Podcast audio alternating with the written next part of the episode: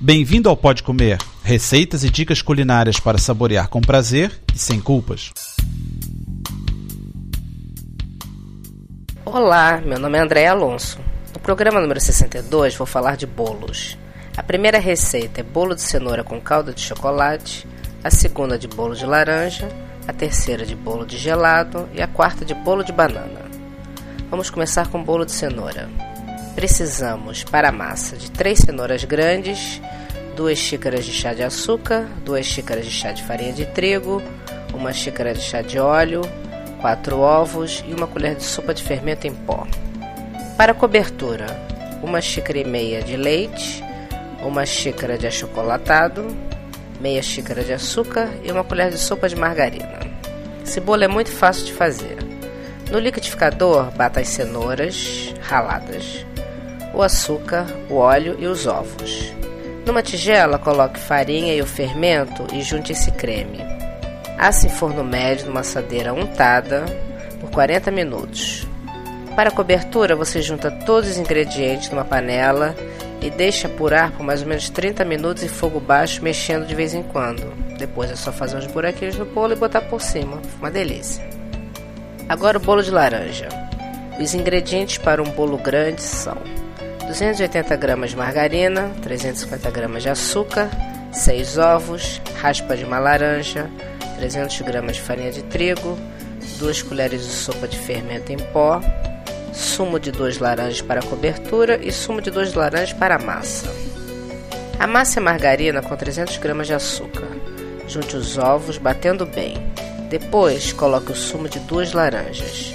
Junte a raspa da laranja e a farinha peneirada com o fermento.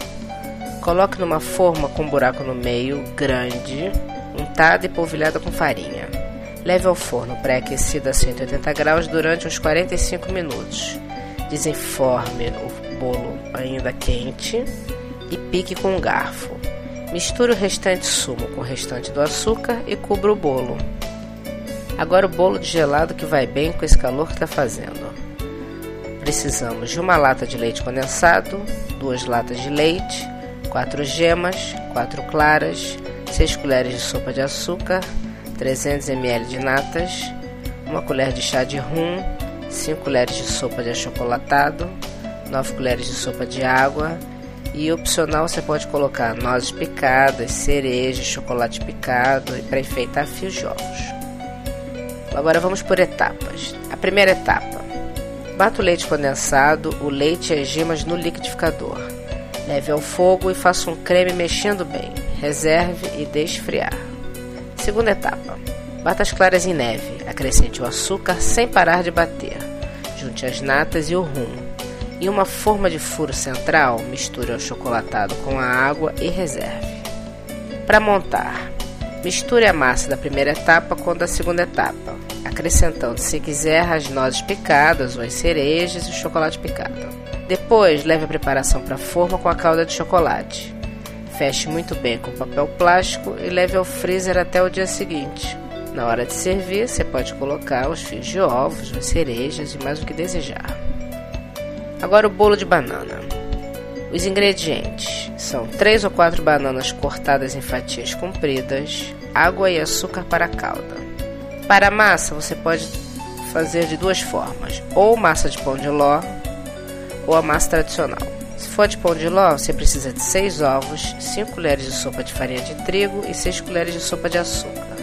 Se for a massa tradicional, são 200 gramas de margarina, 200 gramas de farinha de trigo, 200 gramas de açúcar, uma colher de chá de fermento em pó, 3 ovos e 5 colheres de sopa de leite.